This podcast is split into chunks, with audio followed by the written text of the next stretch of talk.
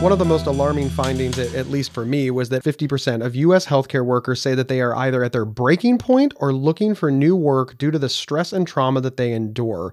And in the last four months, nearly half, 46% of physicians in the US report consuming alcohol or controlled substances up to 12 hours before their shift, and that one in seven, 14%, admit to consuming alcohol or controlled substances while at work.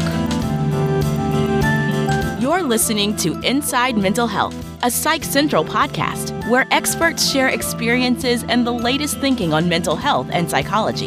Here's your host, Gabe Howard. Welcome, everyone. I'm your host, Gabe Howard, and calling into the show today, we have Dr. Philip Hemphill. Dr. Hemphill is a celebrated expert with 30 years of experience in the behavioral health and addictive service industry. He currently maintains a faculty position at LSU Health Services, Department of Psychiatry. Dr. Hemphill, welcome to the show. Thank you, Gabe. Wonderful to be here. Much of our conversation today is going to be informed by the All Points North State of Mental Health American Healthcare Workers Report.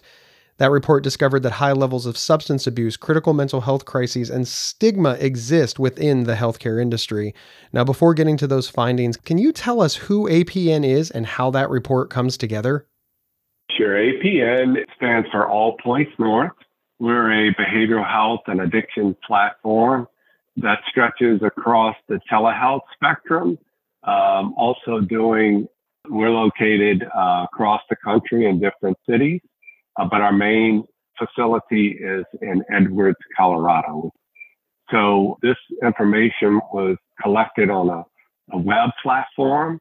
We enlisted the support of uh, researchers who adhere to some pretty strict guidelines with regards with how they collect the data, the individuals that they uh, reach out to for potential participation, and how they process the data and how they maintain the confidentiality of the data. You know, we know that the individuals have to have some exposure to the web, uh, which this day and age is pretty common for most people. Uh, they have to want to respond to these particular questions. It is totally voluntary. Um, then they have to be honest with us about the types of things that they're uh, they share with us. Thank you, Dr. Hemphill. I, I, really appreciate that. You know, so often we hear about, oh, there was a study done, and then like in the really, really small print, you're like, I asked three of my friends. It's like that's, yeah. that's not a study. Uh, so I, I, really like to let our listeners know that what we have on the show is is is robust and is meaningful because it it informs the conversation moving forward. And speaking of which, the most alarming finding, at, at least for me, was that over 50% of healthcare workers, that, that's, that's over half. That's just a, a startling number reported that they were at their breaking point because of the stress caused by their jobs. How can any industry survive if half the people are so stressed out they want to leave? Let's not even get into the life or death matter of I, would feel this way if 50% of construction workers were at their breaking point and they don't have life in their hands. Yeah. Yeah, it's it's really tragic today in our society that people are under extreme amounts of stress. And healthcare is just one sector of our society. When we look at these particular responses, uh, the first thing is the platform involves physicians, nurses, physical therapists, a number of healthcare providers across the, the spectrum. In the healthcare industry, we've seen this tremendous buildup of uh, need and capacity. And then we've seen the intensification of the actual conditions that people are presenting with, or they've had to stay out of the, the systems until more recently after the pandemic here as we move into uh, post pandemic. Uh, then we see this, this floodgate open of this need. So the system has been flooded with individuals. And quite frankly, going from a state where there's a high acuity but low numbers to the point now that there's huge numbers as well as the acuity of the individuals. So I think that uh, the stressors that the healthcare industry is experiencing is not so unlike other sectors of our society. And, uh, you know, we sometimes forget that despite the work that healthcare workers are, are uh, providing the whole entire population and being open to the whole entire population, they are human beings as well. Almost equally startling was that nearly half, 46% of physicians in the US reported consuming alcohol or using a controlled substance up to 12 hours before their shift, and one in seven, about 14%, admitted to consuming alcohol or using a controlled substance while at work. Now, as a mental health advocate, I, I see that as, as self medicating. They're, they're trying to for lack of a better phrase, uh, calm themselves down, handle their business, make it through to the next moment. But the patient in me, the the consumer, for lack of a better word, in me is like, wait a minute, my my my doctor is drinking and using drugs before treating me. Where does that work itself out? Why is this okay if we're aware that this is happening? It doesn't seem like there's any huge push to do anything about it. Well, I do think that this is alarming, and there has been this call to action by uh, numerous organizations. The government has even gotten involved. I mean, the Surgeon General released a report around this. The College uh, uh, Physicians released a national plan for healthcare well-being.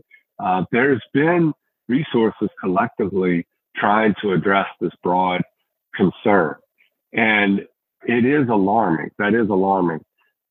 Now, I'm not a doctor and I don't work in the healthcare industry, but one of the things that struck me is okay, the, the physicians, healthcare workers, they can't believe that this behavior is okay.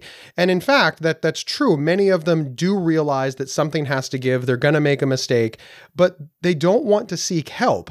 And the reason that they don't want to seek help is not arrogance or ego, it's fear. Uh, 23% reported they're afraid of losing their license, which is, of course, their livelihood. Uh, 23% reported that they're concerned that their family and their colleagues will judge them. And 32% reported that, look, it's not that they're unwilling to get help, they just simply don't have time.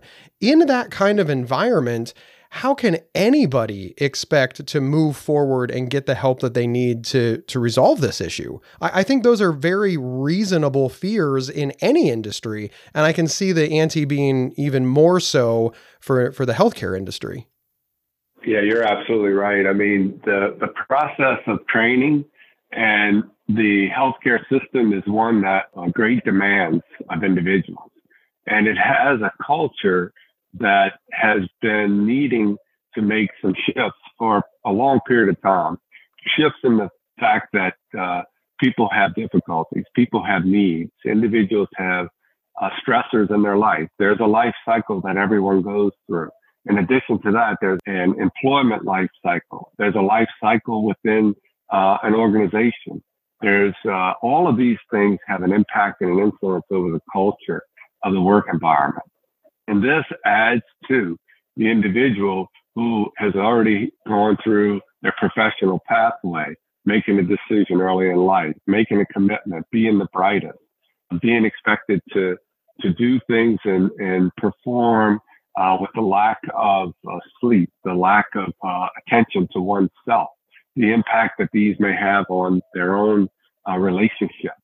So there's an indoctrination that takes place in the healthcare industry do no harm, put the others first, these types of things. So then when we're called to say, what, what happens when you need help? I mean, a lot of healthcare professionals are just not really good patients uh, in general, including myself. Just not the best patient. It's hard to get feedback. It's hard to take direction. It's hard to fully sort of admit to that I can't really do my job. Um, and for the most part, healthcare become people get you know really proficient in their skills in healthcare. It's all the other things that start to make contribution to the difficulty. So they can still function quite well from a skill standpoint, but it's the other things that start to crumble around the individual. Uh, and there's a lot of fear. There's still a tremendous amount of stigma around reaching out, asking for help, asking for assistance. Um, you know, and there's been again, a lot of attention paid in the last couple of years with conferences, education, resources, reaching out to these individuals. But you're right. There's a, there's a tremendous fear of judgment. There's a tremendous fear that I'll lose my livelihood, my license. There's not uh, organizations out there to assist me. And they're starting to have a lot more push into what we call safe havens, where not only are the healthcare organizations and institutions supporting the healthcare workers, but also the licensing bodies are creating uh, what we call safe havens, where people can receive support. Uh, now that's moderated because it has to come with an assessment to make sure that uh, people are still safe enough to practice their craft and not be a, a threat or a risk to the public. But I still really get back to this. I don't want to go to a doctor that's in harm's way. I don't want to go to a doctor that's that's abusing drugs and alcohol.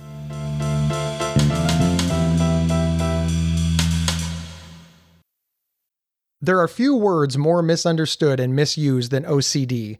Imagine having unwanted thoughts stuck in your head all day, no matter how hard you try to make them go away, and then having to pretend that everything is okay despite having to feel crippled inside. That's OCD. 1 in 40 people suffer from it globally, but there's hope. If you have OCD and need help, you can get better with specialized treatment.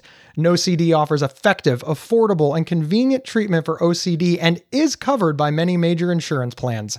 Go to nocd.com to learn more. That's nocd.com. Gabe Howard here to tell you about the Inside Bipolar podcast from Healthline Media. He does the show with me, Dr. Nicole Washington, a board certified psychiatrist. That's right, a guy living with bipolar and a psychiatrist team up to discuss living well with bipolar disorder. Listen now on your favorite podcast player or visit psychcentral.com slash IBP to learn more. Subscribe now so you don't miss out. And we're back discussing the alarming rate of substance abuse within the healthcare industry with Dr. Philip Hemphill. I don't want to go to a doctor that's so stressed out they're having a mental health crisis. I don't want to go to a doctor or, or, any healthcare professional who is aware that they need help but is afraid to get it. Yet, that is what I have to do. Especially in an emergency, I'm not picking my healthcare workers. I'm dialing 911 and whoever is available is going to help me. So I really think that the public needs to be really, really aware of this and really approach it from this idea of when you're in crisis, healthcare workers save you. And when you're in crisis, you don't get to shop around. How do we get the general public to understand that? Yeah, that's um, again, that's the overarching stigma that exists. There's a huge amount of energy that pushes behind stigma. Uh, even though people are coming out in record numbers to seek uh, mental health services, uh, substance use services, there's still tremendous stigma. So that's where some of the barrier is with coming forward and acknowledging us. I can't necessarily speak for the public because I've been providing healthcare services my entire career. I have to sort of stay focused on what I can do day in and day out. The individuals, the, the clinicians that I can lead, the individuals that I can work with and have impact on, the systems that I can develop and support to build out to, to assist more and more people.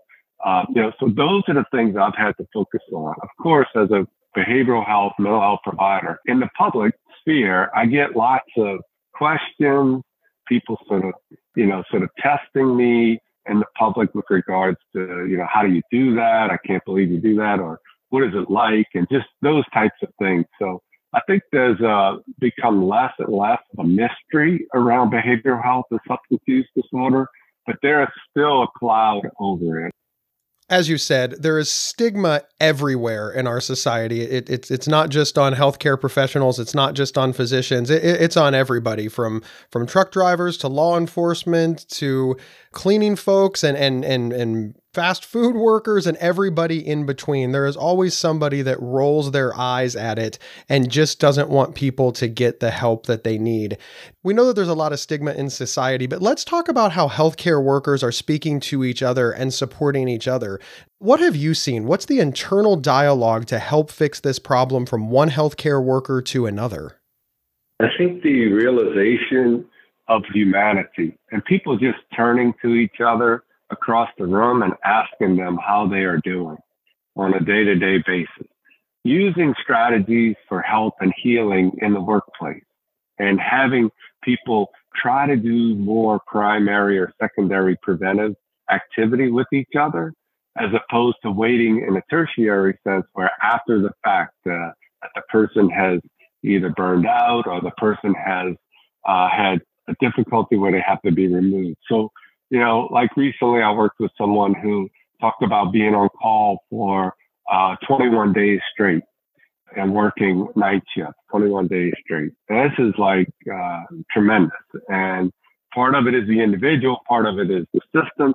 And so the opportunity to have a better conversation about what's happening in the system that's taking away from this peer support and you know what in the leadership what in the organization can we do to sort of better support the healthcare workers. At the same time uh, individuals uh, you know being on a team. You know you mentioned the word team earlier Gabe, when you're talking about you you put things out 24 7 365 the key word that you said is that you had a team. You had a team of people people you could rely on. Not everybody had to always be on 100% of the time. We could sort of look across the, the hall, we could look across the table, look across the desk, uh, and feel like you're a part of something. You're a part of a team. People are going to support each other. They're going to sort of be there for each other. They're going to ask about how you're doing. The need in, in healthcare is the humanity and the need for rest and recovery and care you know, I really loved everything that you said about the team support and, and checking in with each other and supporting one another. And, and I agree. I think that it's fantastic. But one of the things that I also heard in there is that one of the physicians had been on call for 21 days. I, don't know that anybody can survive being on call for 21 days. And my specific question there is, is, who who gave him that schedule? Are our hospital systems, are our employers, for lack of a better word, doing more to make sure that people aren't on call for three weeks? It just it just seems like you're setting people up to fail. Yeah, it was a combination of events that led to that, but the individual didn't really feel like he could reach out and make some changes. But you know, there's people that get sick, there's people that call in, there's all these different needs. The healthcare system is incredibly stressed right now. There's a, a need for so many more healthcare workers. So, uh, you know, at times the stretch may be like that. I mean, during the pandemic, during the crisis, people were working like that. That was not uncommon. And post crisis, again, we have a, a dearth of uh, providers. There's a need for more providers. And there's a need for a better responsivity by leadership, by organizations, or some form of tracking to say, wait a minute, this is like too many in a row here. Something's going on, something's going to give. There's a need to, I understand you think you can do this, but we're not going to let you do that.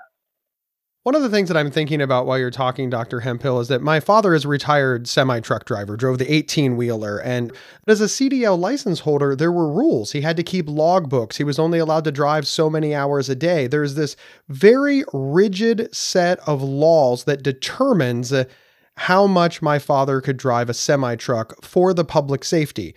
And I, I want to tell everybody my father cannot spell the word surgery, let alone do surgery. He's not making life or death decisions. He's just driving a 10, 15, 20 ton truck. But the government has seen the wisdom, for lack of a better word, in making sure that he doesn't fall asleep at the wheel.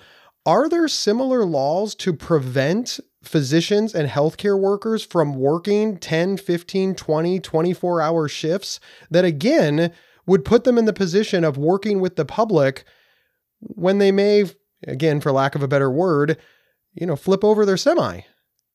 Sure, sure. No, absolutely. These things go back uh, many years. That during the training process, uh, there was some adverse uh, outcomes, and so therefore there was a need to put in some rules and guidelines for trainees. Uh, those things are part of the training process by uh, the American College of Medical Education. So those things are in existence during the training process. But once you get out into the actual sphere of working, sometimes people make decisions. Individuals make decisions. Now there are systems in place. They have guidelines, they have policies, they have procedures, just like um, your father, who is essentially what we call a safety sensitive worker there are different rules, and processes that apply for substance use, for mental health issues related to people who have safety sensitive positions. Because what we're talking about here is protecting the public health, protecting the public good. And airline pilots, truck drivers, all of these things that you mentioned, including physicians, obviously, in, in safety sensitive positions. Uh, so, yes, there are guidelines for these things, but at the same time, individuals, systems get stressed, and sometimes they sort of don't follow those guidelines and norms. Dr. Hemphill, thank you so much for being here. Where can folks find more information about you online? Well, you can go to the apn.com, and I'm listed there uh, as one of the leaders. I'm the chief clinical officer, but you can find out about the resources that are available, and you can have access to me. Big thank you to all of our listeners as well. My name is Gabe Howard, and I am the author of Mental Illness is an Asshole and Other Observations. I'm also an award winning public speaker who could be available for your next event.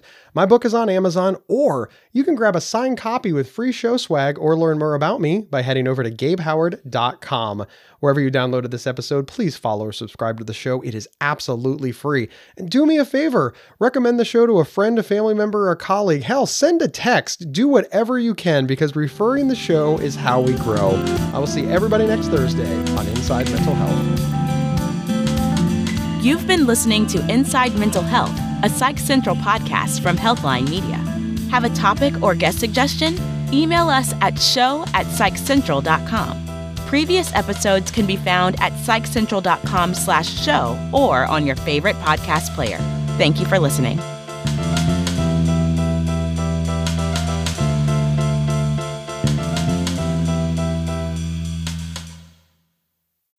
There are few words more misunderstood and misused than OCD. Imagine having unwanted thoughts stuck in your head all day, no matter how hard you try to make them go away and then having to pretend that everything is okay despite having to feel crippled inside. That's OCD.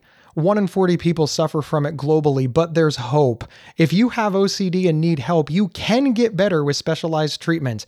NoCD offers effective, affordable, and convenient treatment for OCD and is covered by many major insurance plans.